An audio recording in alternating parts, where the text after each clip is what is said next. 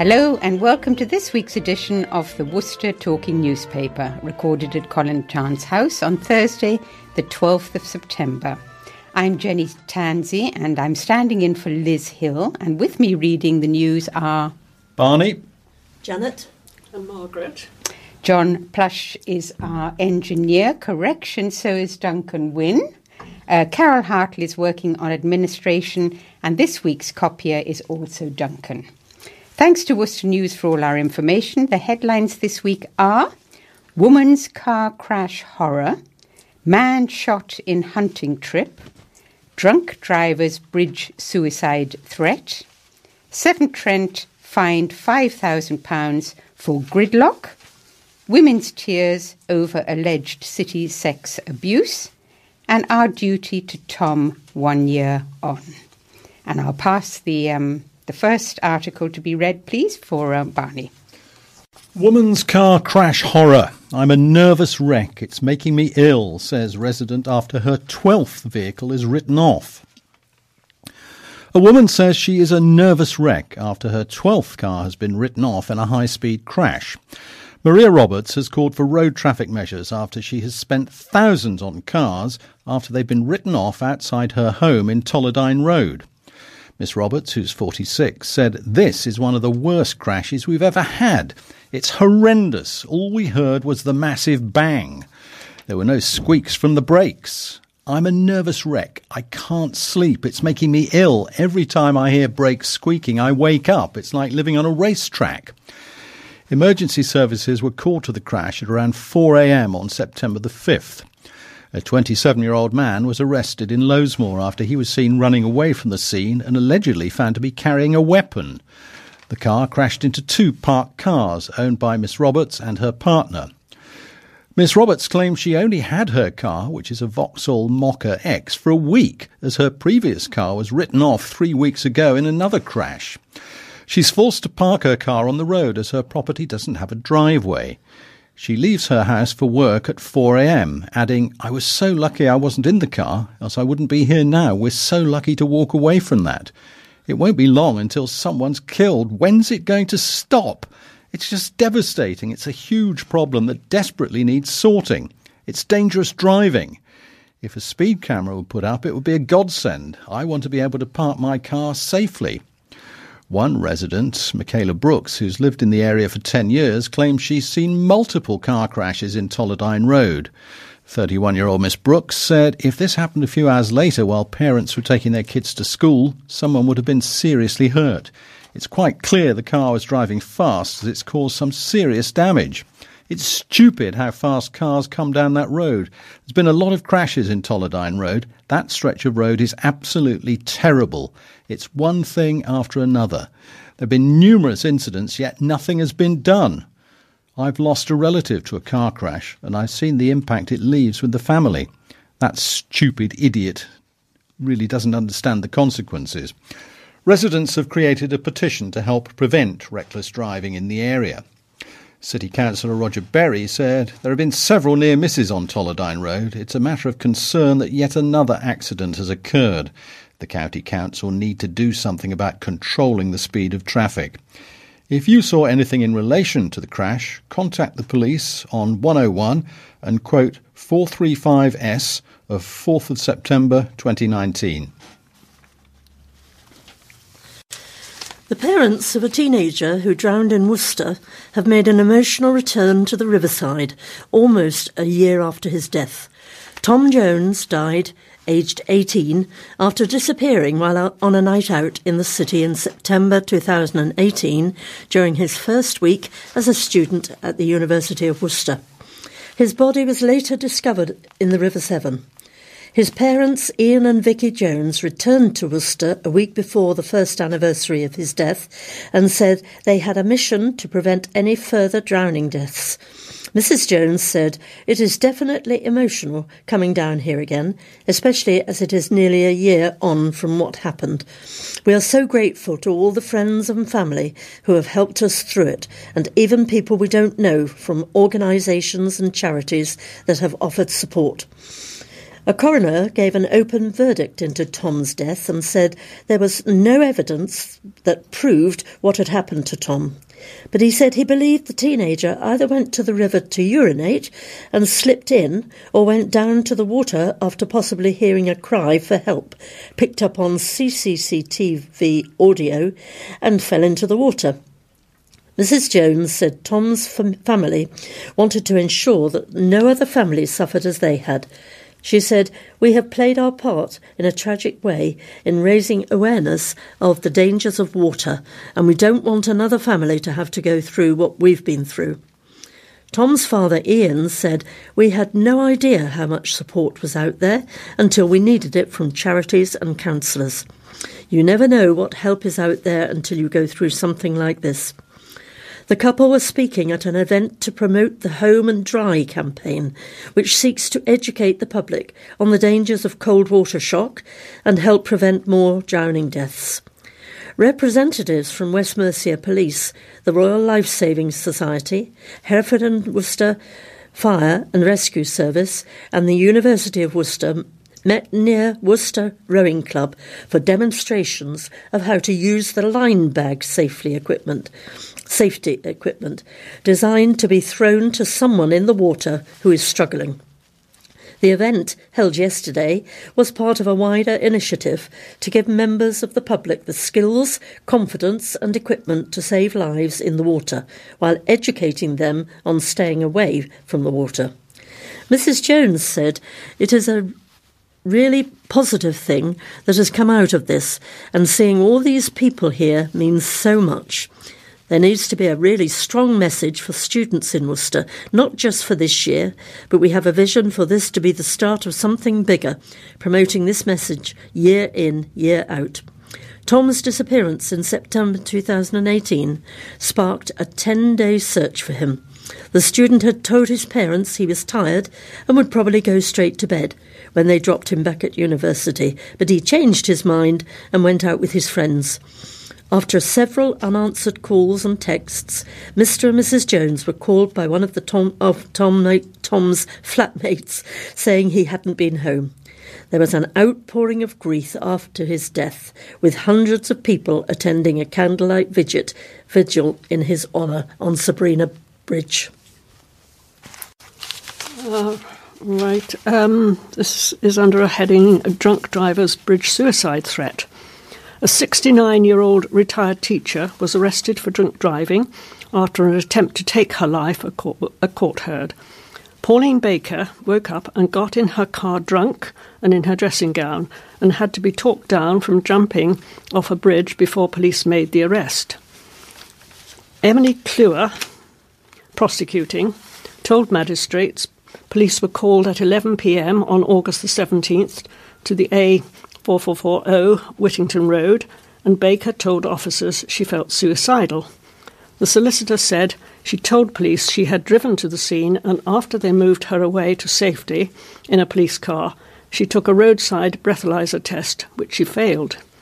She was taken into custody, and at the police station she gave two samples, the lowest of which provided a reading of 52 mm, milligrams in 100 millilitres of breath. The solicitor said the legal limit is 35. She has no previous convictions on her record, only a caution.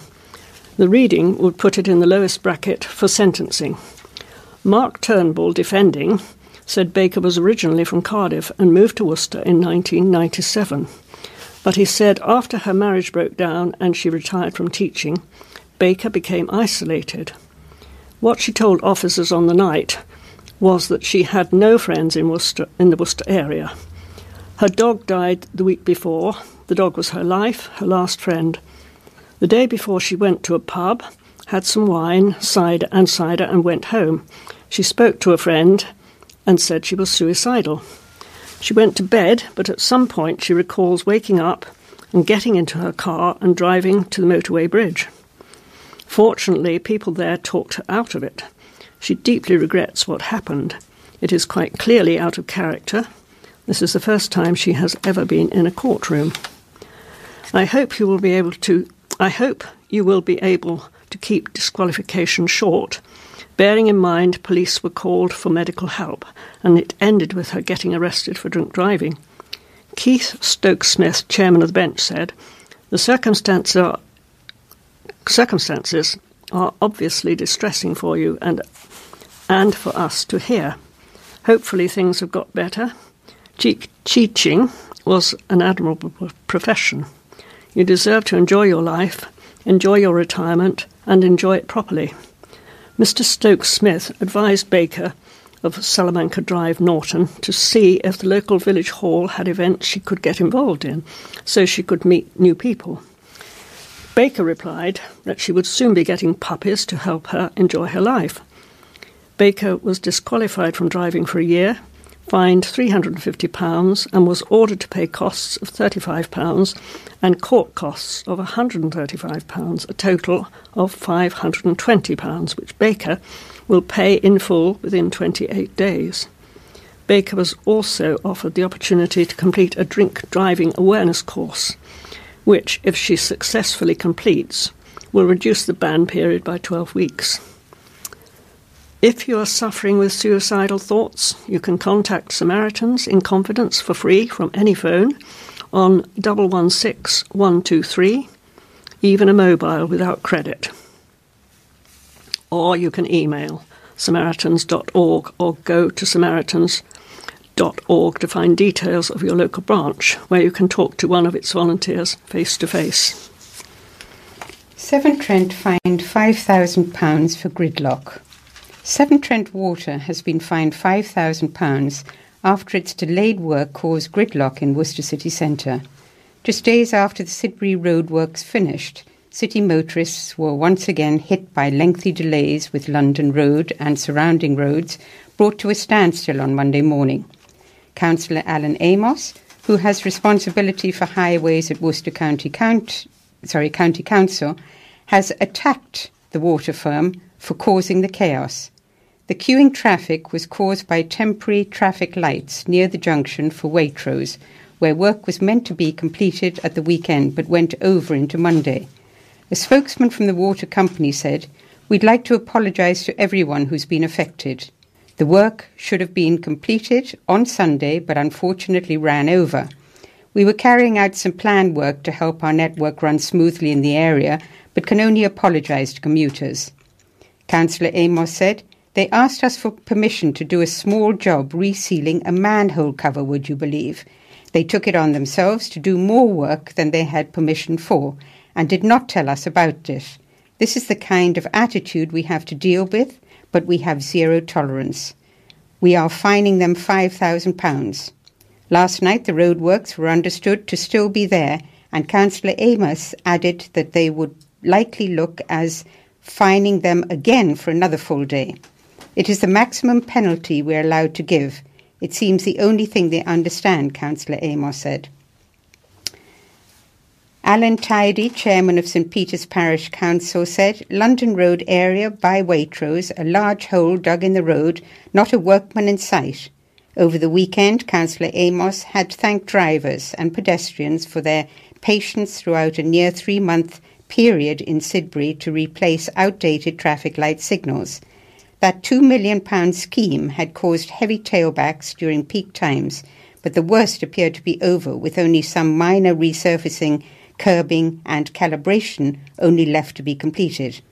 Writing on social media yesterday, reader Neil Rogers said, Got caught up in the traffic, saw loads of lights, but not one single worker. Andrew Simmons said, Queues over River, Deansway, Sidbury, one hour, Lower Wick to Tolladine. Woman's tears over alleged sex abuse. It's absorbed her since childhood. A woman wept as she spoke about the alleged sexual abuse she suffered from the age of five during the 1970s. Philip Oliver denies the abuse took place in Dines Green in Worcester between 1971 and 1980 as his trial began at the city's Crown Court on Tuesday. The 70 year old has pleaded not guilty to six indecent assaults against a child, four counts of indecency with a child, one count of sexual intercourse with a girl under 16, and one count of attempting to have sexual intercourse with a girl aged under 16.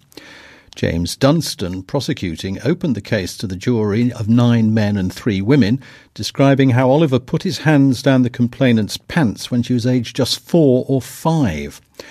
During the abuse, the complainant said Oliver kissed her neck in the back room of a shop, tickled her, rubbed her chest, used her hand to perform a sex act on himself, incited her to perform a further sex act on him, inserted an object into her body, and had full sex with her, leaving her in pain. The prosecutor told the jury it was exploitation and abuse by the pensioner, then a man of 22. She was still too young to have the faintest idea what was happening to her was abusive, said Mr. Dunstan. At one stage during the time of the alleged abuse, the complainant said she saw Oliver crying. This is a man realizing he's fallen into an abyss. It's appalling, said Mr. Dunstan. He referred to the potential consequences as ruinous and added it has absorbed her sadly ever since childhood. The alleged victim said Oliver, now of Wilson Road, Shurdington, near Cheltenham, had a packet of condoms, but she thought they were balloons, and she said he sprayed foam on her belly. The victim described how some of the abuse took place during the Silver Jubilee, and she remembered hearing Elton John songs playing in the background.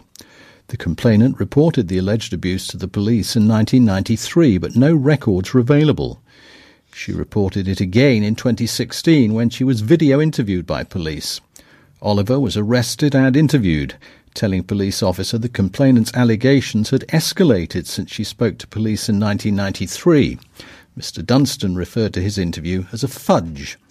The alleged victim's police video interview was played to the jury. She could be seen wringing her hands, and she broke down several times. She said Oliver had worked in a clothes shop in Worcester and as a milkman, and that he'd told her she would be a beautiful woman one day. She said, I wasn't treated badly, I wasn't attacked, I wasn't forced to do anything, she said. Of him kissing her, she said, it felt really, really ultra good, but not at the same time, because I couldn't breathe. The complainant described Oliver as having rough and sharp hands, and how he would leave open his dressing gown, exposing his genitals. The trial continues. A man suffered a gunshot wound after being shot by accident on a nighttime hunting trip. The man in his 50s turned up injured to Worcestershire Royal Hospital in the early hours of Friday morning. He was taken to the Queen Elizabeth Hospital in Birmingham, recovering from a serious shoulder injury. The injury is not thought to be life threatening. We understand the man was accidentally shot by his friend with an air rifle during a hunting trip for deer and rabbits. Police have said the man was shot in Upton, but there are no further details on the exact location. A West Midlands Ambulance Service spokesman said at 2:09 a.m. we were called to transfer a patient from Worcestershire Royal Hospital to the QE. The man had initially self-presented at the Worcestershire Royal. The patient had suffered a gunshot wound and is in hospital receiving treatment. The injuries are not thought to be life threatening. A West Mercia police spokesman said police were called at around 1:50 a.m. to reports of a man being admitted to Worcestershire Royal Hospital with a gunshot wound. The victim, a man in his 50s, sustained serious injury to his shoulder but is in a stable condition. Officers are investigating the circumstances surrounding this incident, but believe it to be an accident and are not treating it as suspicious. Uh, a couple were found, sorry, were left stunned after capturing the rare moment a dust devil touched down and span through the grounds of a country home. Julie Hayes, 38, and her fiancé, Ben Lee, 38, had visited Grade 1 listed Hanbury Hall near Droitwich for a day trip on Sunday afternoon. But as they made their way back to the car park of the National Trust property at around 3:30, they were gobsmacked to see the 10-foot twister form before their eyes. Ben was able to capture incredible footage of the freak weather phenomenon, which is caused when hot air rises rapidly through cooler air and usually occurs in arid de- deserts. Julie, an IT worker from Solihull, said the whirlwind tore around the grounds of the stately home for about 30 seconds before it disappeared out of sight. She added, We had just visited Hanbury Hall with my brother and partner, and as we made our way back to the car park, we could see a group of people looking at something. As we got nearer, we watched this mini tornado form over the path. It was an incredible sight. It was really bizarre. You don't see many things like that. Uh, but this really was a fascinating phenomenon to witness, certainly in this country. It wasn't particularly windy or stormy. It had been a lovely day, and I guess it was just a freak of nature that the weather conditions were perfect for it. It only lasted a matter of seconds. You could see it disappearing over the grass, but it was most prevalent over the path as it whipped up all the dust. A family from Worcester raised money for charity by cycling the length of the River Severn. Duncan Sutcliffe, director of Sutcliffe and Co. Insurance Brokers, decided to row the river, sorry, to, to row the river alongside his wife Becky and their two sons. The family travelled from Welshpool to Gloucester, a total of 127 miles for Onside advocacy. Although they had initially allowed a week to accomplish this feat, the Sutcliffe family surprised everyone, including themselves, by finishing it in just over five days. Duncan said, We wanted a unique challenge worthy of fundraising, which would also be an adventure for our kids. And canoeing the River Severn ticked all the boxes. It was an amazing experience, but we're most proud of the funds we have been able to raise for the charity close to our hearts. On site independent advocacy relies on generous donations from patrons, local businesses, and individuals to support their work supporting vulnerable and disadvantaged people across Hereford and Worcestershire. Sutcliffe and Co. decided to support on-site advocacy due to the fact that the two offices are located next to each other in Worcester. Kate Harvey, on-site's chief executive, said, Although Sutcliffe and Co has been supporting us for years, Duncan and his family taking on this canoeing challenge in order to raise funds for us is incredible and inspirational. I'm delighted to announce that their efforts have raised over £4,000, with many thanks to all of their supporters. On-site independent advocacy was set up in 1993 on the principle that everyone has the right to be a valued, valued human being and to be treated in a just and fair manner – providing support services to ensure fairness and equality for people who may be vulnerable, disadvantaged, or discriminated against. Exhibition on the County Regiment. The unbreakable link between the Worcestershire Regiment and its home city will be celebrated on Saturday. This will take the form of a special exhibition and talk at Worcester's Diglis House Hotel in Severn Street. The event's being held as a community fundraiser in support of the Regimental Museum. This now forms part of Worcester City Museum and Art Gallery in Foregate Street. The event includes reenactors, interesting display stands, a sale of military books, and much more. Visitors will be able to explore information on the regiment and the Regimental Museum. They'll also be able to see battle honours awarded, view short film clips of the men in action during the Second World War, and hear a free talk titled Your Regiment by Lieutenant Colonel Mark Jackson. He served with the Worcestershire and Sherwood Foresters Regiment from 1971 to 2006. Colonel Jackson will speak about the regiment's forebears and its successors, as well as some notable episodes in its history and their impact. The talk will feature images of items and events and also show sites and parts of Worcester today that illustrate the relationship between the city and its regiment from 1694 to the present day. The Worcestershire Regiment can trace its history back to Colonel Farrington's Regiment of Foot, which was raised by a Coldstream Guards officer in 1694. It then became the 29th Worcestershire Regiment of Foot in 1782. In 1881, it was amalgamated with 36th Herefordshire Regiment of Foot to officially become the Worcestershire Regiment. It has performed heroically in many conflicts over the centuries. One of its most celebrated moments was the counterattack against overwhelming odds by men of the 2nd Battalion at Gheluvelt in 1914. The brave counterattack plugged a hole in the Allies' line, and it was said to have saved the First World War. The Worcestershire Regiment was amalgamated with the Sherwood Foresters in 1970 to form the Worcestershire and Sherwood Foresters Regiment 29th 45th Foot. Then in 2004, under Army reorganisation, this became part of a new Mercian Regiment, along with the Cheshire Regiment and the Staffordshire Regiment.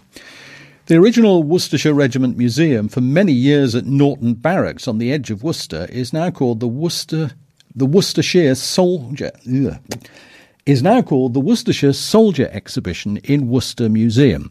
It contains unique archive film, personal memories, and memorabilia which bring more than 300 years of military history to life. The event at Diglis House Hotel on Saturday opens at 11am with Colonel Mark Jackson's talk taking place at 2pm. Entry is free.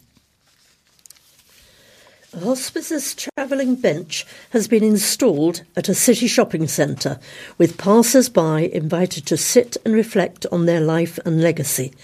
The St Richard's Hospice Legacy Bench has arrived in Crowngate Shopping Centre's Bell Square, Worcester, and will remain for about two weeks. The blue and white painted bench bearing lines of verse has most recently been in place at St Andrew's Spire during the hospice's Celebration Garden campaign in August. Mike Lloyd, centre manager at Crowngate, said, "I'm over the moon that we are here at Crown- we here at Crowngate can host the bench for St Richard's. We are proud to be part of the legacy." The bench, painted by artist Katie Hodgetts, has also visited the West Gardens of Worcester Cathedral, the Royal Porcelain Works, and the city's Guildhall. The idea behind the bench is to encourage the community to sit and think about the legacy they would like to leave behind, while raising awareness of the charity's dependence on gifts in wills to fund its care. Tricia Cavell, fundraising director at St Richard's Hospice, said, It has been great to take our legacy bench to so many fantastic locations. We're delighted to know now and see it standing proud in Crowngate. At St Richard's, we know how important it is to talk about and plan for the end of life, but we also appreciate it can be a difficult subject for many. We hope our beautiful bench has offered the community a peaceful place to help open up conversations around the end of life and tackle taboos surrounding this subject. St Richard's also hopes the bench will raise awareness of its dependence on gifts in wills to fund its hospice services. Currently, one in six patients are cared for at St Richard's Hospice thanks to legacy gifts. To find out more about leaving a gift in your will, visit strichards.org.uk forward slash gifts in wills. St Richard's Hospice care, cares for adults with a serious progressive illness, improving their quality of life from diagnosis, during treatment, and to their last days. It also supports their loved ones. Each year, the hospice team supports more than 3,300 patients, family members, and bereaved people in Worcestershire. For more information about St Richard's Hospice, visit strichards.org.uk. Uh, extra trains are, ste- are a step closer. Plans that could see Worcester have an extra train an hour travelling to Birmingham and Hereford have moved, moved to the next stage. Earlier this year, we reported on Midlands Connect submitting the plan for an extra train, which is included as part of a variety of upgrades for the region's network to the Department of Transport, asking for an initial 25 million for an outline business case. The plan for the extra train an hour to and from Birmingham and Hereford has now been included in the wider rail programme, Midlands Engine Rail. That scheme is a 3.5 billion improvement pro- programme to transform the region's rail network, launched today by the transport body. Civic and business leaders are now calling on Prime Minister Boris Johnson to back Midlands Engine, engine Rail and fund the next stage of its development, which would cost 45.5 million over the next three years. it is also proposed The programme is delivered in stages from 2022. Sir John Peace, chairman of Midlands Connect and Midlands Engine, said, in, Mid- in the Midlands, more people are travelling on the railways than ever before. We now need investment from government to allow our people, businesses, and infra- infrastructure to reach their full potential and to drive a further boost in passenger numbers. My message to the Prime Minister is clear. It's time you made a long overdue commitment to the future of our, of our rail network. Worcester MP Robin Walker has previously said he would support the bid for funding for more trains, but also called for West Midlands trains to deal with the overcrowding as the immediate priority. A man kicked a young policewoman in the head on her first night shift, a court heard. The attack has been condemned by West Mercia Police and Crime Commissioner, who said he was outraged, while Superintendent Damien Petit said it will not be tolerated. The assault happened to PC Molly Smith on her first night shift when she was in her first week of shifts for the force. John Moss admitted assault by beating of an emergency worker being drunk and disorderly and obstructing a constable in the execution of their duty when he appeared at Worcester Magistrates Crown Court on Thursday. Emily Cluer, prosecuting, said Police were originally called to Broad Street to a fight between two men at 6 a.m. on August the 18th. The defendant was restrained by police who tried to calm him, the solicitor said. He became agitated and aggressive. He hit his head on the ground. When police tried to handcuff him, he resisted arrest and police got him to the floor. He tensed his muscles, he kicked out and hit PC Smith's face and upper body a number of times. PC Smith suffered cuts to her lip and pain to her arm. He apologized at the time to the officer. The solicitor added the 26 year old had one conviction which happened nine years ago. Mark Turnbull, defending, said Moss accepts he had been drinking. He went out with a friend. The event moved into the early hours, but it came to an unhappy end. Mr. Turnbull said the police interpretation of the fight was between two men, but he said in fact the issue was with, with, with someone else. Mr. Turnbull said things started to calm down, but after police returned his mobile phone to Moss and he saw it was smashed and his sister was made to leave, it reignited the problem and the assault. He is not deliberately aiming to his credit, the solicitor said. When they told him he had kicked a police officer, he immediately apologized, and apologized again in interview. It certainly was not deliberate. He was under the influence when it happened. It certainly was not premeditated. Mr. Turnbull said Moss was profoundly dyslexic and had learning difficulties and struggled with his memory, so couldn't remember a lot of what happened. Mr. Turnbull added that as the offence of assault of emergency worker had been newly introduced, there were no guidelines for the offence, but argued it could be dealt with by a fine. After 15 minutes deliberation by magistrates, the bench decided Moss should speak to probation as they were kept sorry, as they felt he should be given a punishment of unpaid work. But a probation report said Moss was not suitable as he would struggle to do the work, and instead argued a curfew was more appropriate punishment. Keith Stokes Smith, chairman of the bench, said, You realize you are in court for one reason excess drinking, and because of that you lost control. You need to grow up and expect and accept more responsibility. Magistrates placed him on a three month curfew for the assault and ordered him to pay £50 compensation to PC Smith. Moss of Lear Close, Worcester, was also fined £212 for the other two offences and told to pay £185 court fees and £90 victim surcharge, a total of £537. Readers have been having their say after it was revealed Severn Trent Water, STW, were fined £5,000 for delayed work that caused gridlock in Worcester city centre. Motorists were hit by lengthy delays due to the roadworks near Waitrose in London Road on Monday morning. The water firm apologised, saying the work was due to finish on Sunday but overran into Monday. Councillor Alan Amos, who has responsibility for highways at Worcestershire County Council, said STW was given permission to reseal a manhole cover, but did more work than they were supposed to, causing it to overrun. After not telling the authority, they were hit with the fine. The roadworks were cleared by the evening rush hour on Monday as the firm faced another £5,000 fine. On social media, Steve Higgs said, What happened to project planning and project management? There doesn't seem to be any of the above or coordination of works to minimise delays, etc. These guys couldn't run a bath.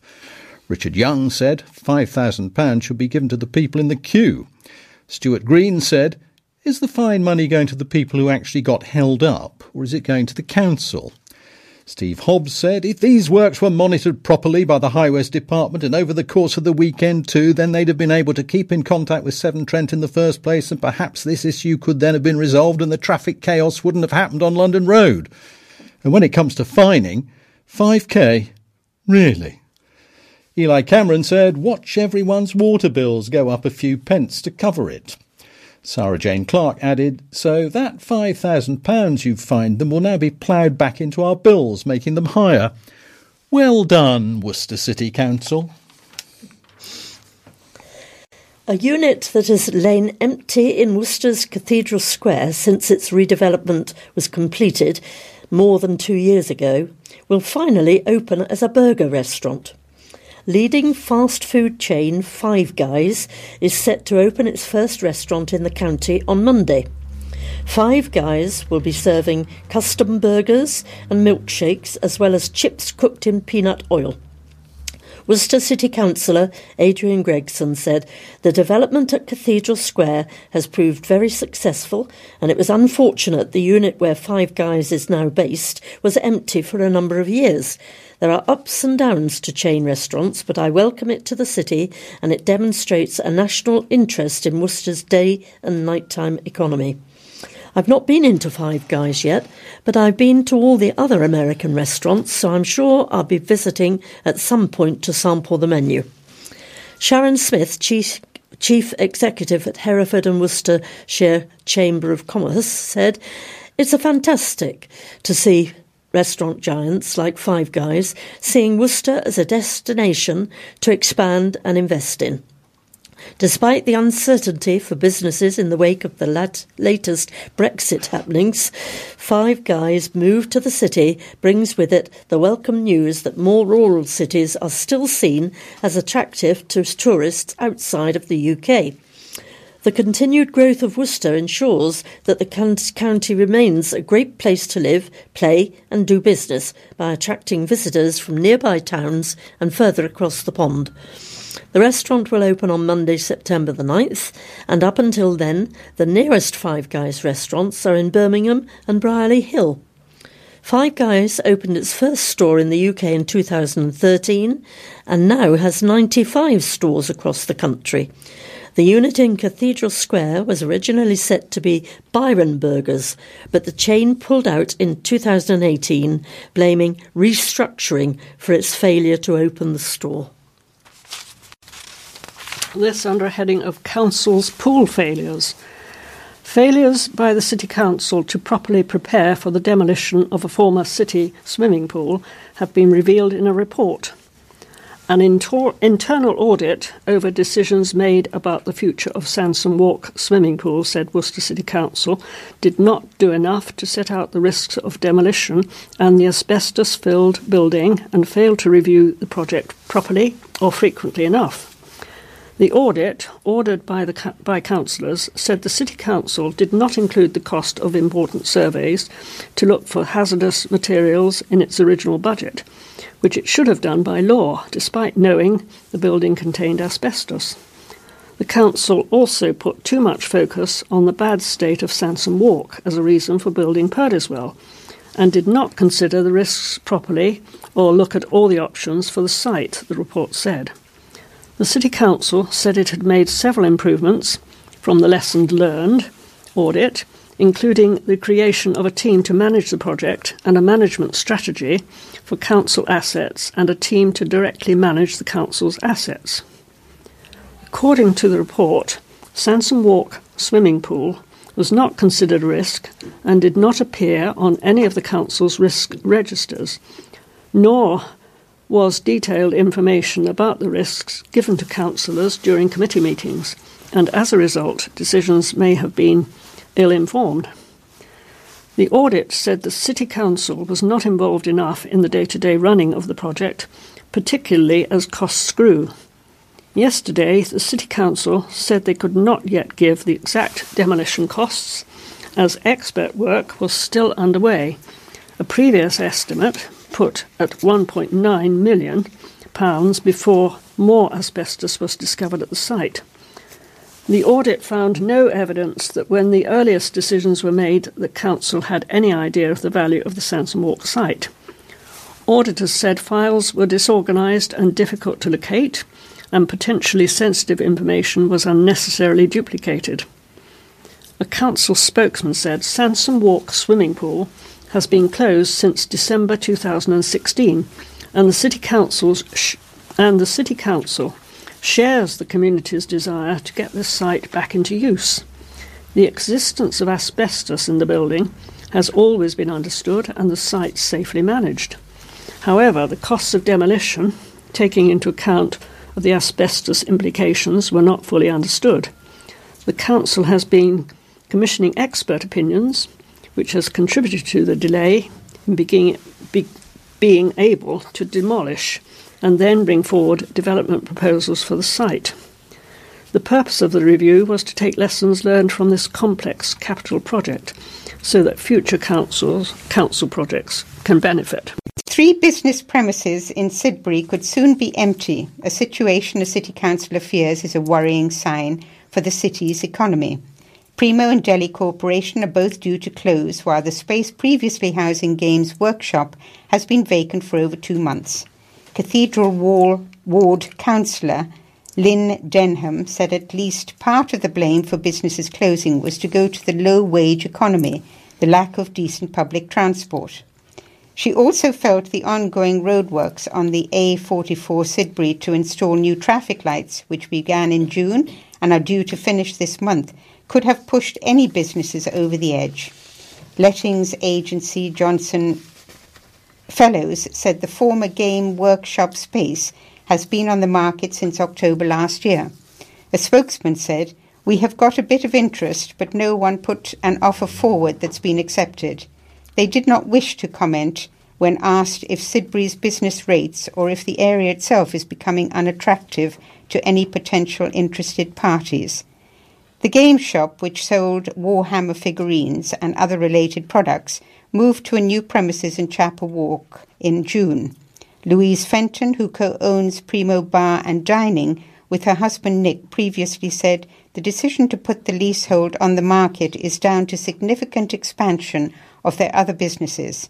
They took over the venue from Ali and Yanni Kokaj at the end of last year, who opened it in 2016.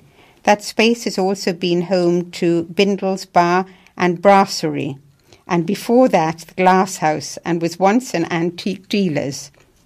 A spokesman for GJS Dillon, which is advertising the Delhi Corporation at £1,150 per calendar month, said the eatery's owner owners are retiring after running it for 15 years when the lease expires next month. Companies House lists Ali Reza Mozadegji as director of Delhi Corporation Limited. The three business owners were unavailable, while the county council responsible for the roadworks and buses did not provide a statement. A toy shop in Worcester is giving unloved toys a new lease of life. The entertainer in the shambles will collect unwanted toys as part of the Big Toy Rehoming campaign. The toys will be given to the Salvation Army for rehoming.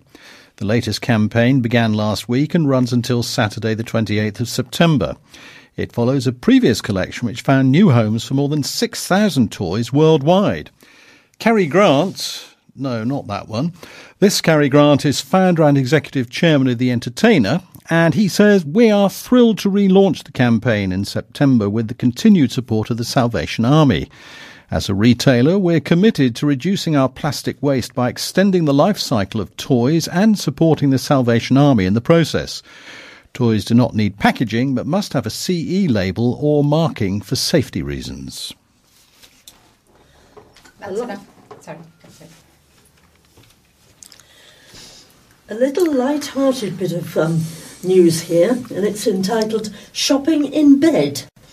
Nighttime online shopping has increased by nearly a quarter in the past year, according to John Lewis Finance. Data from the John Lewis Partnership Card, a rewards credit card, showed a 23% increase in the amount spent between midnight and 6am in 2018 compared with 2017. Women are particularly in the habit of shopping from under the comfort of their duvet, accounting for two thirds of nighttime customer purchases. But men spend light, slightly more in the night, at £37 typically, compared with 34 for women. Holidays are popular nighttime purchases, as are goods from general retailers and supermarkets, according to the research. The five most popular searches between midnight and 6am on johnlewis.com were number one, duvet covers, two, televisions, three, laptops, four, mobile phones, and five, fridge freezers. Um, a dog was used as a weapon to savage a man in an attack. A dog was used as a weapon to savage a man during a bloody attack before he was set upon by a gang of four and beaten so badly his skin popped. However, the animal is unlikely to be destroyed and could be rehomed with the owner's aunt if certain conditions are met following this shocking attack in Worcester. Harrowing details were revealed at Worcester's Crown Court yesterday, including photographs of the injuries the victim suffered. We have already reported how a man in his 30s was treated near bushwhackers for dog bites and taken to Worcestershire's Royal Hospital in Worcester after an ambulance rushed to the scene following a 999 call. The case was adjourned despite one of the defendants having travelled by prison transport from Manchester for the sec- sen- sentencing following the group attack in the Trinity Worcester at around 4am on February the 3rd this year. The Staffordshire Bull Terrier Cross carried out the initial attack, inflicting bite wounds before he was set upon by a man and three youths, one of whom has since turned 18. All now stand convicted for their role in the attack. Andrew Corns, 35, of George Street, Worcester, has been convicted of grievous bodily harm with intent Section 18, and of being the owner of a dog which caused injuries while dangerously out of control. Bobby Watts, aged 19, of Westmount Road, London, is due to be sentenced for an assault occasioning actual bodily harm and affray for his role in the incident. Watts also falls to be sentenced for unconnected matters from Manchester involving possession of a lock knife and a steak knife. Aaron Abbott, aged 18 of Solent Road, Worcester, who was 17 at the time of the attack, is due to be sentenced for assault occasioning actual bodily harm and affray for his part in the Worcester incident. Two youths who cannot be identified for legal reasons have already been sentenced to 12 months uh, referral orders for affray and ABH for their part in the attack in the aftermath of the dog in the aftermath of the dog attack. Ian Ball, prosecuting, said the Crown was seeking a contingent destruction order with conditions rather than a destruction order. The CDO may involve certain requirements to keep the dog under proper control, whether by muzzling, keep, keeping it on a lead, excluding it from specific places, and sometimes by neutering of male dogs.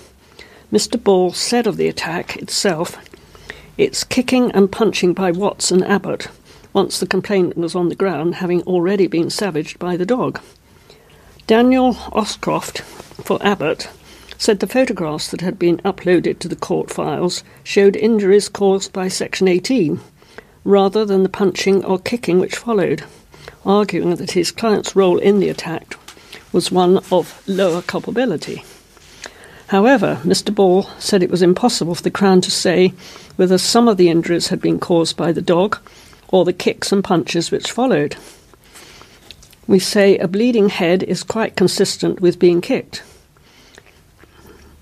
In the victim personal statement, he describes, whilst being kicked, hearing a popping noise which he took to be a further breaking of his, his skin, said Mr. Ball. Mark Lister for Corns said a request had been made for the police to provide information in relation to a dog handler's assessment of the dog, including whether it was dangerous or not. Clearly, that hasn't been done for whatever reason, said Mr. Lister.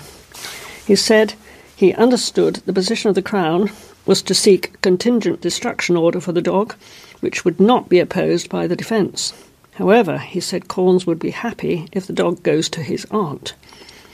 Watts was being brought to court from a prison in Manchester, but at the time of the hearing still had not arrived on the prison transport. Corns refused to attend the video link room in his prison when he discovered that Watts had not yet arrived on the transport the court heard. The case was adjourned until September the 25th. The sentencing hearing is expected to take half a day, which will include determining, determining what to do about the dog. The popular Croome estate near Worcester will be opening its doors to visitors for free as part of Heritage Open Days on September the 14th, 15th, 21st, and 22nd.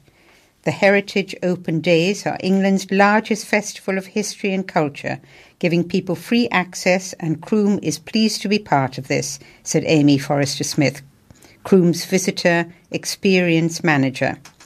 The Heritage Open Days are coordinated and promoted nationally by the National Trust with support from players of People's Postcode Lottery.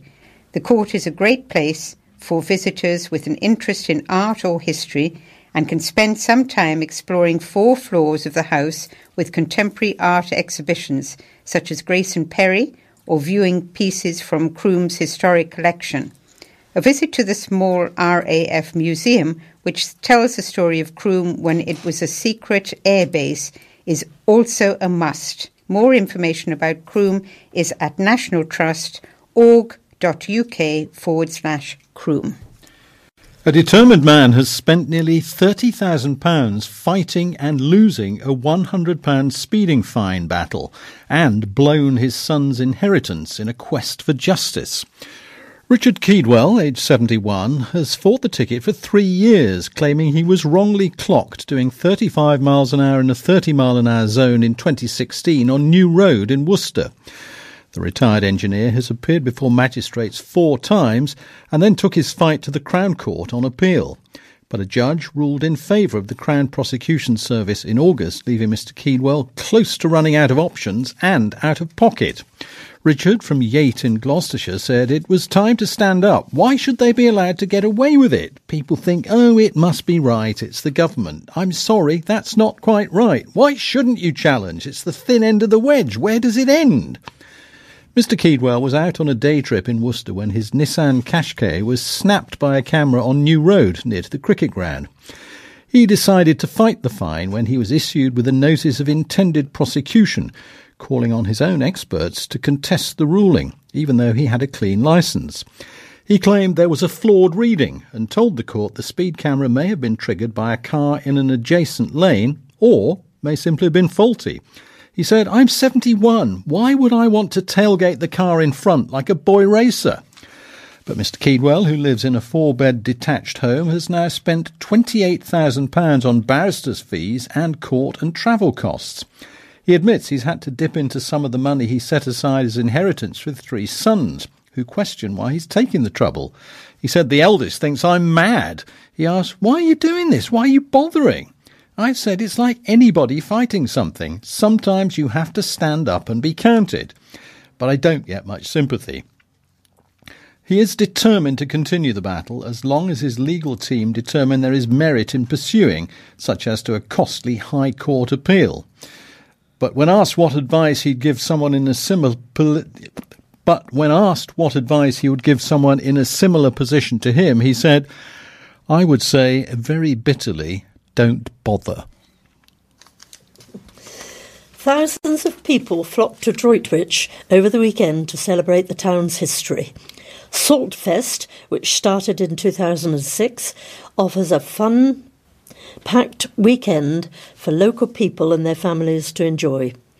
The aim of the festival is to provide a day out where people can experience some of the history of the town, wander amongst the displays from local businesses, and buy products from the farmers' market and artisan manufacturers.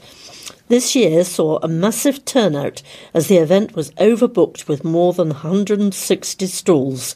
Stall holders offered produce and services from a wide range of local and regional merchants, craftspeople, and food and drink suppliers. Anne Greaves was selling handbags that she'd made herself. It was her fourth year at the festival. All the profits go to Age UK Herefordshire and Worcestershire and Lurcher Link. She said it's been a very busy day. It's interesting to see a different layout this year. It's very well organised and they've done a really good job at organising the event. Matt Thomas from Cybes Snacks, which is a company that sells natural dog treats, said, It's our first year at Salt Fest, and so far the day has gone really well. There's been a lot of footfall. The festival was supported by a large marquee stocking a range of ales. There were activities on offer for children, such as a duck race, and a new all electric boat was running short canal boat trips. A wide range of outdoor catering was on offer for visitors to dazzle their taste buds. Live music took place over the weekend to suit all tastes in the marquee. The event, which took place from Friday to Sunday, was held in Vines Park, Droitwich. Ben Davis from Black's Cheese in Shrewsbury said, It's been so busy. This is the first time we've been here. The Black's Charcoal Dust cheese has been the most popular and customers have loved it. A number of roads around Worcester are to be closed to allow for runners in the Worcester City Run, which takes place this weekend. More than 5,000 runners are expected to take part in the event, which takes place on Sunday, September the 15th. Runners will take on either a 10k or a half marathon, beginning in Castle Street before looping round Foregate Street, Friar Street, Deansway, past Worcester Cathedral, along the river to Diglis, back along the other side of the river, past Chapter Meadows and Blackfinch, New Road, down to Hylton Road and past the university campus before looping round and coming back up Hylton Road and back to the finish line opposite where the run started. As a result, Worcestershire County Council's Highways Department has announced road closures in the city for most of the day. Signs have been put in place warning road users that the roads will be closed between 5am and 1pm, with some shut from 8am and closed until later than 1pm. Grandstand Road and Croft Road will be closed for the longest period, being shut between 5am and 3pm on Sunday. The Butts, Farrier Street, Foregate Street, New Street, and Friar Street will be closed for the shortest period of time, from 8am until 11am. Bell Lane Martley Road and Henwick Road from Martley Road to the university entrance will be closed from 8am until midday. Roads closed from 8am until 12.30 are North Parade, North Quay, College Road, Deansway, Bridge Street, All Saints Road, Worcester Bridge, east and westbound, Hylton Road, Tybridge Street and New Road. Hambleton Road, Comer Gardens and Fern Road will all be closed from 8am until 1.15pm. Oldbury Road, from Comer Gardens to Howard Road will be closed from 8am until 11.30am and Portland Walk, Mill Street, Diglis Road, Basin Road, Diglis Dock Road and Navigation Road will all be closed from 8.30 until 11.30am. The riverside paths to the east and west between Worcester Bridge and Diglis Footbridge will be in use for the event but will remain open. Residents are advised to take care when using the paths. One half of Diglis Footbridge will remain open during the race, one half for runners and the other half for pedestrians.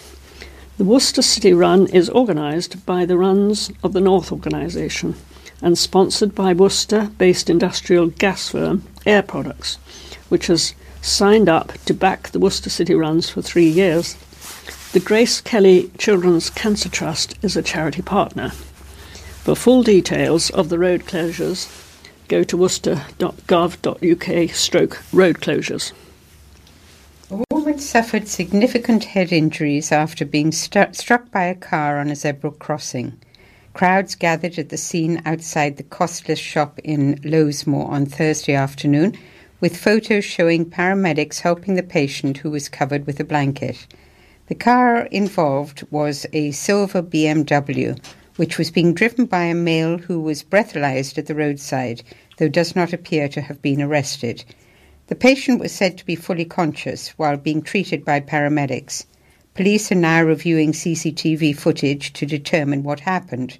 The woman is described by police as being in her late 50s and she was taken to Worcestershire Royal Hospital following the incident reported at 4:24 p.m.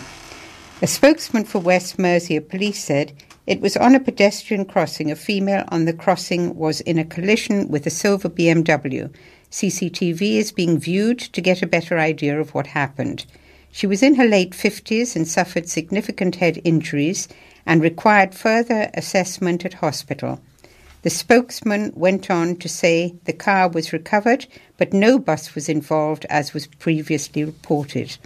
A West Midlands ambulance service spokesman said an ambulance and critical care car was sent to the scene. On arrival, we discovered one patient, a pedestrian. She was treated for potentially serious injuries and was taken to Worcestershire Royal Hospital. Ambulance service crews left the scene at 5:01 p.m. At 5:30, West Mercian Police Control Room tweeted, "Emergency services are dealing with a ser- serious RTC at Lowesmoor, Worcester. This is a major traffic route, so delays will be caused. Please find an alternate route." An eyewitness told the Worcester News they believed a woman was hit by a car before the car hit a bus. The police spokesman said that this had not been noted in the incident log. Several readers writing on our Facebook page questioned whether all of Lowesmoor in both directions is for buses only between 3:30 and 6:30. However, the county council has confirmed it's only Sansome Street through Lowesmoor from the city centre that is a bus lane between those times.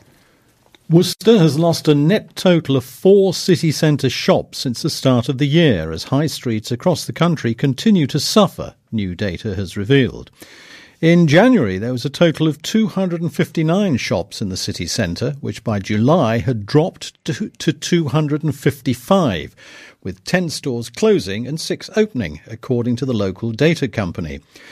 West Midlands high streets are some of the most impacted by shop closures across Britain, with the region seeing 2.2% of closures in the first six months of the year, while the national average is 1.83%. Game shops, men's clothes, takeaway shops, and charity shops are amongst the hardest hit in the region, while store openings across the UK have fallen to a five year low. Sarah Phillips, Midlands Retail and Consumer Specialist for Professional Services Network PwC, said, We're seeing retailers operating in an increasingly challenging environment, and this is particularly exasperated in city centre locations where there's a high density of retailers. However, the rate of closures in the region's cities is surprising at a time we're seeing significant investment and regeneration taking place across the region. Last month, the Worcester News reported how part of the city could be transformed after it was shortlisted for a share of £1 billion of government funding.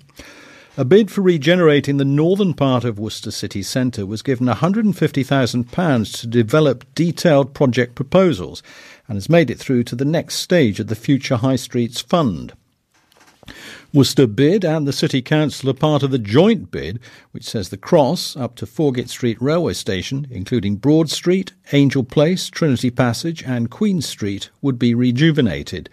The area currently has a high proportion of empty shops, a poor quality street environment, and is a known area for antisocial behaviour.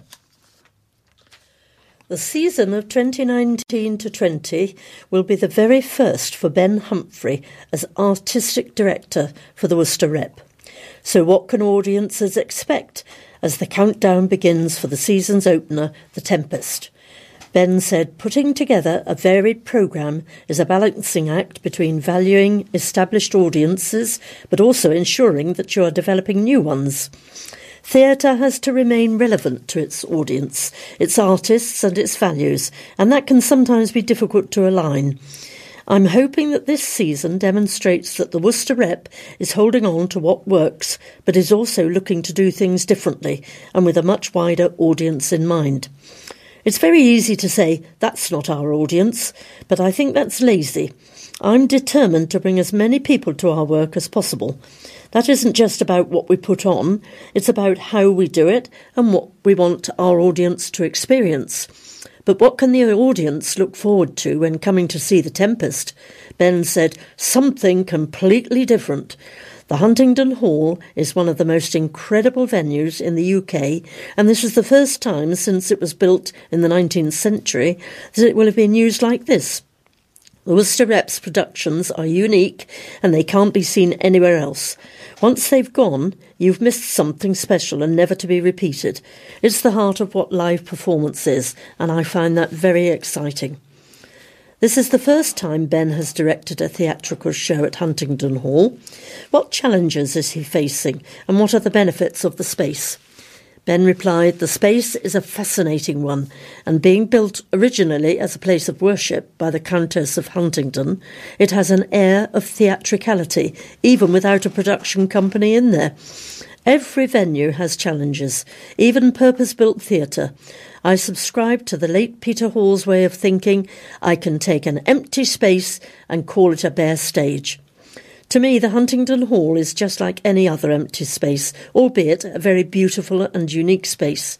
It also has one of the most fantastic acoustics, which means that unlike other site specific venues, there is no danger that audience members won't be able to hear the actors. The Tempest marks Ben's first time back on stage in over a year. Is he nervous or excited? Ben said, Having a year off has been strange. I definitely needed it, but I have felt the pull, especially when I've been directing. I'm a little nervous, and there are certain things that I will need to get back up to speed, such as my voice work. The thing I'm looking forward to the most is being back with the cast. This cast, especially, is a superb one, without a weak link. Ben is perhaps best known in Worcester as Dame Ginny in pantomime. Does he prefer pantomime or Shakespeare? He said, In reality, the two genres aren't exactly that different. It's all about storytelling. The dates for The Tempest are September 24th to September 28th. For tickets, call 01905 611 427. Uh, there is a plan for a new memorial in Battlefield. A new, more fitting memorial in Gheluvelt, Belgium, for the Worcestershire Regiment will be installed thanks to c- county fundraisers. Next year, members of Worcestershire ambassadors will cycle from Gheluvelt Park in Worcester to Gheluvelt in Belgium to arrive on October the 31st to unveil a new memorial for the Worcestershire Regiment that fought in the Battle of Gheluvelt in 1914. Members of the ambassadors, which raise money for local good causes, visited the battlefield this summer. A spokesman said the visit to the site of the Gheluvelt battle was very poignant, insofar as this was one battle we all knew about, where the Worcestershire Regiment famously defeated the German troops. As we gathered round the memorial and read its inscription, we all felt that the ambassadors could and should do something to try and enhance this site and its signage. The board have decided that in 2020, our 20th anniversary, we will focus on Gheluvelt raising both funds and awareness. A launch event will be held at Gheluvelt Park in Worcester this October the 31st. The City Band back together for the first time in seven years are one of the main draws for this year's Worcester Music Festival. Evil Witch will take to the stage on the final day of the three day festival, which sees more than 250 acts performing across dozens of venues between Friday and Sunday. This year, there's also more than a touch of controversy with self styled two bit punk band Killdren. appearing in their first ever Worcester gig, having been banned from Glastonbury. Festival director Anthony Robbins clarified that Killdren were banned for satirically crying Kill a Tory, but added, We do not advocate violence towards any person or political par- party, of course. Launched in 2008, the festival is a major community effort, with plenty of people volunteering their time to support the city's music scene, with thousands attending each year. Over the years, it has also raised tens of thousands of pounds for different charities, with this year's chosen charity as voted for by the festival's committee from charities who submitted applications, the Worcester Food Bank. Mr. Robbins said, with music workshops for all ages as well as live performances in over 20 Worcester City venues, there's sure to be something for everyone over the weekend, spanning all genres, ages, and cultures. Performer Nigel Clark from Dodgy added, it's a chance to spend the weekend exploring a wild, wide range of music while taking in the many splendours of the city. See worcestermusicfestival.co.uk for the full list of performers, uh, activities, and venues. A driver died after his car apparently came off the M5 onto the hard shoulder before moving across the three lanes and hitting the central barrier. The man in his 50s and driving a black Vauxhall Corsa was pronounced dead at the scene following the crash between junctions 7 Whittington and 8 Tewkesbury northbound on Saturday around 8:30 p.m. West Mercia Police is appealing for witnesses and has confirmed the man's next of kin has been informed. Road closures were in place while emergency services were in attendance. PC Carl Lacey from West Mercia Police said while investigations are ongoing to establish the circumstances surrounding this collision, we're appealing to anyone who may have witnessed the collision or has dash cam footage of the incident to please come forward. Our thoughts remain with his family at this difficult time. Call West Mercia Police on 101, quoting incident number 774S of September the 7th. A Team GB kayaker has spoken of her pride at being able to represent her country with the help of a Malvern tech firm. Emma Witherford, 21, is a professional kayaker who has recently taken part in the ICF World Championships, where she finished 12th. She was helped to buy her boat and arrange accommodation by Malvern tech firm Payara, based at the Malvern Science Park. She said, I first started kayaking when I was seven or eight years old at Worcester Kayaking Club. It was actually my sister's idea at first, so we decided to go along. As I got older, I wanted to get more adrenaline, so decided to get involved in freestyle kayaking. My mum had tried kayaking at university too, so she was more than willing to support us in taking it up. Emma is a biology student at the University of Nottingham, training daily in freestyle kayaking with one or two hours during competition season to give her more time to recover, and up to four hours in the winter when she is not competing and can devote more time to it. She said, Nottingham and Worcester are great places to do what I do with the rivers and the scenery. Nottingham, particularly, is the home of Team GB's Whitewater programme. I wouldn't have been able to achieve any of what I have without the help of Payara. They helped me buy my boat and set me up with proper accommodation. Those are the little one percenters that go a long way with being able to get rest and recovery. For the second year running, Payara has sponsored Emma, having previously provided funds to help her compete at the European Championships in 2018, where she achieved in seventh place. Emma hopes to achieve a top 20 position ahead of the next World Championships, which takes place in 2021. Um, Moeen Ali and Ricky Wessels rewrote the record books on several fronts during Worcestershire Rapids' Vitality Blast quarter-final win over Sussex Sharks at Hove. Their second wicket partnership of 177 was the highest for any Worcestershire wicket in the 16 year history of the T20 cricket. It surpassed the previous best of 175 achieved by openers Vikram Solanki and Graham Hick against Northamptonshire at Kidderminster in 2007. The Moeen and Wessel stand is also the best by any county so far in the t- 2019 Vitality Blast.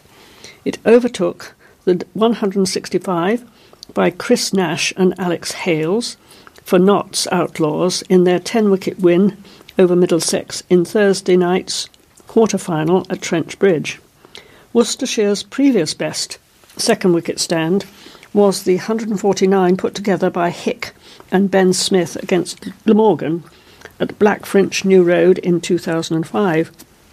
On an individual level, Moeen has equalled the most sixes, 11, in a 220 innings by a Worcestershire player. He now jointly holds that record with Ross Whitley, Whiteley, who smashed 11 sixes in his 91 not out of 35 balls against Yorkshire at Headingley in 2015. Whiteley recently reached the 100 sixes mark for Rapids in a T20 in T20 cricket.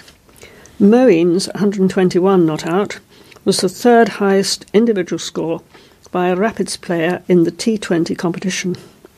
Tom Kohler Cadmore 127 in 2016, and Joe Clarke, 124 in 2017, are the only players ahead of him, with both their innings against Durham at Blackfinch New Road. A number of City Council meetings will be taking place next week. Worcester City Council's Audit and Governance Committee will meet on Wednesday, September the 18th at 7pm in the Guildhall. The Council's Planning Committee will meet on Thursday, September the 19th at 1.30 at the Guildhall. The public are welcome to attend. Budding basketball players from the United Kingdom and Spain came together at the University of Worcester for an annual residential camp. 75 teenagers, including 30 from overseas, attended the week long University of Worcester Valencia Basket Camp. They engage with coaches from the university, Worcester Wolves, and Spanish club Valencia Basket. Camp director Dean Blake, the university's basketball development officer, said it's gone really well. We've worked with Valencia Basket for a while now, so from a coaching perspective, our relationship is really strong, and the kids are really good and seem to have gelled quite quickly. A number of the university's sports students volunteered at the camp, where they also had the opportunity to achieve a level two coaching qualification. For the sports students, this is an opportunity for them to work on their craft as coaches and work with different young people, not just from Worcester, but from all over England and Spain, and to learn from the Spanish coaches and how they do things at Valencia, Blake added. Among the students volunteering was business, economics, and finance student Inma Bautista from Spain, who joined the university last year as a result of the partnership between Worcester and Valencia. I wanted to be here because I was the first student to join the university from Spain, having taken part in the residential camps myself, and I wanted to show those coming to these camps how they can improve their basketball and that they can do as I did, said the 19 year old. Here you have the opportunity to study and play basketball. The collaboration agreement between Valencia and Worcester aims to promote the exchange of expertise, knowledge, and cooperation between staff in basketball related activities, including education and youth engagement. Juanjo Rojo, Director of Player Development at Valencia Basket, said, We were extremely happy to be at this camp for our fourth year. It's a pleasure to spend this time in this city and share a lot of good things with all the members of the university and all the campers. We found the atmosphere great, as usual. For our players, it's very important to know another culture and way of playing basketball and have fun with other players that become friends. Mick Donovan, Deputy Pro Vice Chancellor at the University and Managing Director of Wolves, said, Once again, it's been a privilege to welcome our friends from Valencia to Worcester. Our partnership continues to go from strength to strength. Following a series of positive meetings during the week, we hope to extend our basketball and education collaboration in the years to come. A new supermarket store could be coming to the city. The Lidl chain wants to use part of the land at the JVM Castings Works on the Droitwich Road for their new outlet. JVM Castings are the largest aluminium pressure die casting manufacturer in the UK, working with prestigious brands such as Jaguar, Land Rover, and Bentley. Rob Birch, lead director for Ashfield Land, which owns the land, said there's a two acre plot at the front of the site, currently used as a staff car park. The plan is to relocate the car park to another area of the site and build a 23,600 square feet Lidl supermarket with parking for around 120, 112 customers there. He said the potential build would create jobs at the supermarket, safeguard jobs at JVM cast- castings, and providing affordable food for people in the store's catchment area. The German supermarket brand already have two stores on Newtown Road and Blackpool Road in the city. Mr. Birch added, Lidl in- identified the site serving a different catchment area to the store they already have on the Blackpool Road. This new store will be comparable in size to that one. Claines Ward Councillor James Stanley said, I've not seen much of the plans, but at this stage I'm cautiously optimistic as I know it's just at the very beginning of the consultation process. Job creation is clearly important to many people, but at the moment I'm unsure how the supermarket will safeguard jobs at the works, so I'll be attending the public meeting and doing some more research on this matter. Jeremy Lee, Regional Head of Property for Lidl, said, We are excited at the prospect of opening a new store in Worcester, marking another milestone in our ambitious store expansion programme. We will be attending the forthcoming public consultation day alongside the developer, where the project team will outline plans and be on hand to answer any questions. A public exhibition will take place on Friday, September the 13th, between 2 pm and 8 pm at the Perdiswell Young People's Leisure Club in Worcester. Draft plans are available for viewing from Friday, September 13th at ashfield.co.uk forward slash projects forward slash investment forward slash Droitwich Road. Lidl was founded in 1930 in Germany by Josef Schwarz and has around 760 stores in the UK. Boss Alex Gidman said it was a wonderful feeling for holders Worcestershire Rapids to clinch a return to Vitality Blast Finals day. Rapids made sure of a place at, at the Edgbaston showpiece on Saturday, September the 21st, via an eight wicket triumph over Sussex Sharks in the quarter-finals at the first century county ground Hove. A brilliant century by Moeen Ali and more responsible batting by Ricky Wessels in a stand of 177 saw Worcestershire over the line. But the bowlers also played a full part, with Moeen and Ed Barnard dragging back Sharks during the middle overs after they had been given a flying start. The county will face Notts Outlaws in the semis, with Derbyshire Falcons playing Essex Eagles. Gidman said it is a great night for the club and for the players after some very special individual performances, but also a lot of team performance as well. It was outstanding, and what a wonderful feeling to be going back to finals day again. We've got a chance. That's all we wanted to do, to stay in the competition for as long as possible. And if that means we end up with a crack at it, then happy days. It is a massive win and it gets us into the finals where anything can happen, as we learnt last year. We obviously had a tough red ball campaign and it gives us something to be really excited about and remain focused about those red ball games coming up become really important because the lads need to keep their rhythm. Having said that we can play those games, knowing that we've got a really amazing day to look forward to. This competition is so tough that the four teams who get there genuinely deserve to be there. We know whoever we play against is going to be a very good team, but we are a, we are a very good team. We will respect the opposition as we always do, but we will focus on our own performances. And if we perform near to what our full potential is, we know we will have a good chance. On the display against Sharks, Gidman said, it was an outstanding win in the end. we had to work really hard for it, particularly with the ball. And then that partnership between Moeen and Wessels was just pure class, professional and great execution. Sussex are a great team, but when you get into the knockout cricket, it just takes a couple of amazing performances, and that's what we got on our side. Moeen smashed 11 sixes in his unbeaten 121. Gidman said, He is a brilliant world class player. You don't play as much international cricket as he has, and franchise cricket around the world without being very, very good. I've said a number of times now that he is a very inspirational member of our group, a wonderful leader, and he is just really good to watch. Wessels repeated the kind of responsible knock he had demonstrated when playing alongside Moeen in the win over Birmingham Bears at Edgbaston.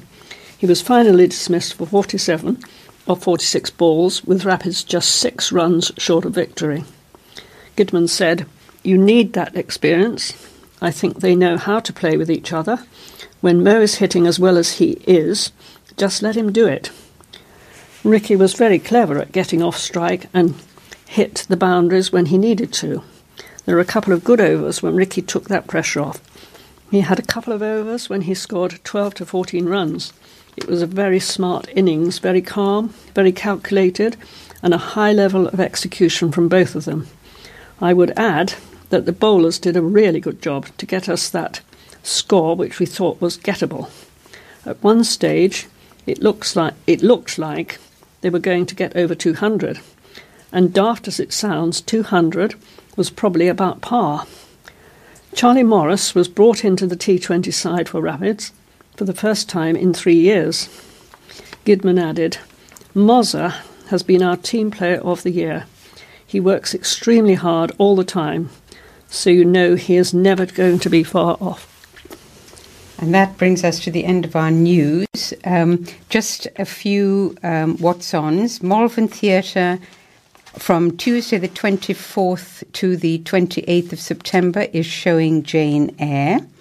Um, tickets are on sale 24, sorry, 27 pounds, 24 pounds.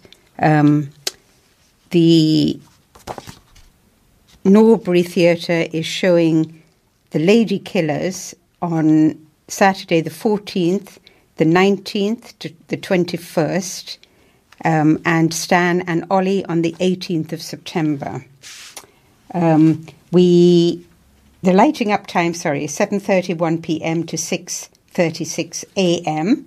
And we'd like to wish a very happy birthday to Linda Batcher. Uh, sorry, Bather, I beg your pardon, Linda Bather on the 14th, Anita Guatama on the 22nd, and Derek Honeyborn on the 28th of September. If anybody has been missed off that list, please let us know that it's your birthday. We'd love to wish you many happy returns. Um, the emergency phone number for out of hours medical assistance from 6 until 8 is 0300 and the NHS number for non emergency help is 111. Malvern Theatres, with more information on what's on, is 01684 892277. Worcester Live is 611429, which covers the Swan and Huntingdon Hall.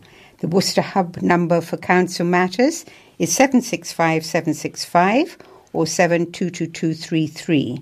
Crime Stoppers is 0800 555 111 and our telephone number is 01905 767766 and our address is 11 Wilds Lane, Worcester, WR5 1DA. Our website address is www.worcestertalkingnews.org.uk, on which you can find all the recordings for the weekly news and monthly magazines and much more. Um, we greatly value your feedback, likes or dislikes, or changes you may like made. Just let us know either by phone or pop a note into our envelopes, and we'd love to hear from you. Um, just to remind you that the obituaries will be after the final music. And from all of us tonight, good night. Good night. Good Night.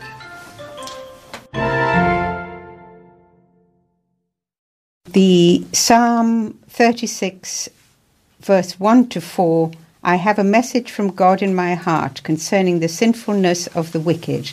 There is no fear of God before their eyes. In their own eyes, they flatter themselves too much to detect or hate their sin. The words of their mouths are wicked and deceitful. They fail to act wise, wisely or do good. Even on their beds, they plot evil. They commit themselves to a sinful course and do not reject what is wrong. Um, Patricia Joan Buffton, née Winwood, passed away on September the 1st at Team Court Residential Home, formerly of Jasper Road, Lower Wick. Sorry, former of Jasper Road, Lower Wick. The funeral service is at St John's the Baptist Church in Whitbourne on September the 24th at 11 a.m. Martin Richard Charles passed away in hospital on September the 4th, aged 63. For details of the funeral, please contact Merstow Green on telephone number 01384 49903. Terence Anthony Pugh passed away on 16th of August. The funeral service is to be held on September the 23rd at Worcester Crematorium at 1 p.m., followed by a committal at the same place. Christine Ann Center sadly passed away. The funeral service will take place at Powick Church on September the 18th at 11:30. Margaret Douglas Woodward, née Miller, sadly passed away on August the 26th, aged 95. The service will take place at Worcester Crematorium on the 19th of September at 1:45. At the family's request, no black to be worn, please. Richard Bradley um, of the 1st of the 6th, 51 to 31st of the 8th, 19, died on August the 31st. The funeral service is to take place at Worcester Crematorium on September the 17th at 2.30. Christine Ann Center sadly passed away after a short illness. Um, the funeral service is to take place at Powick Church on Wednesday, September the 18th at 11.30. Brian Kenrick of Old Hill in Callow End passed away on August the 17th, and the burial services at Worst, sorry, Astwood Cemetery um, on September the 26th at 11.30. Peter Patrick Byrne passed away at home on August the 31st, age 71. The funeral service is at Worcester Crematorium on Wednesday, September the 18th at 12.15. Roy Bladen passed away um, on August the 25th, and the funeral service will take place at Worcester Crematorium on September the 13th at 12.15. Dr. Dorian Edinbury passed away on October, on, sorry, on August the 27th, aged 82 the corn market sorry, the funeral service will take place at Old St. Martin's on the Corn Market, Worcester, on Wednesday, September the 18th at 10 a.m. Our sympathies to all the families.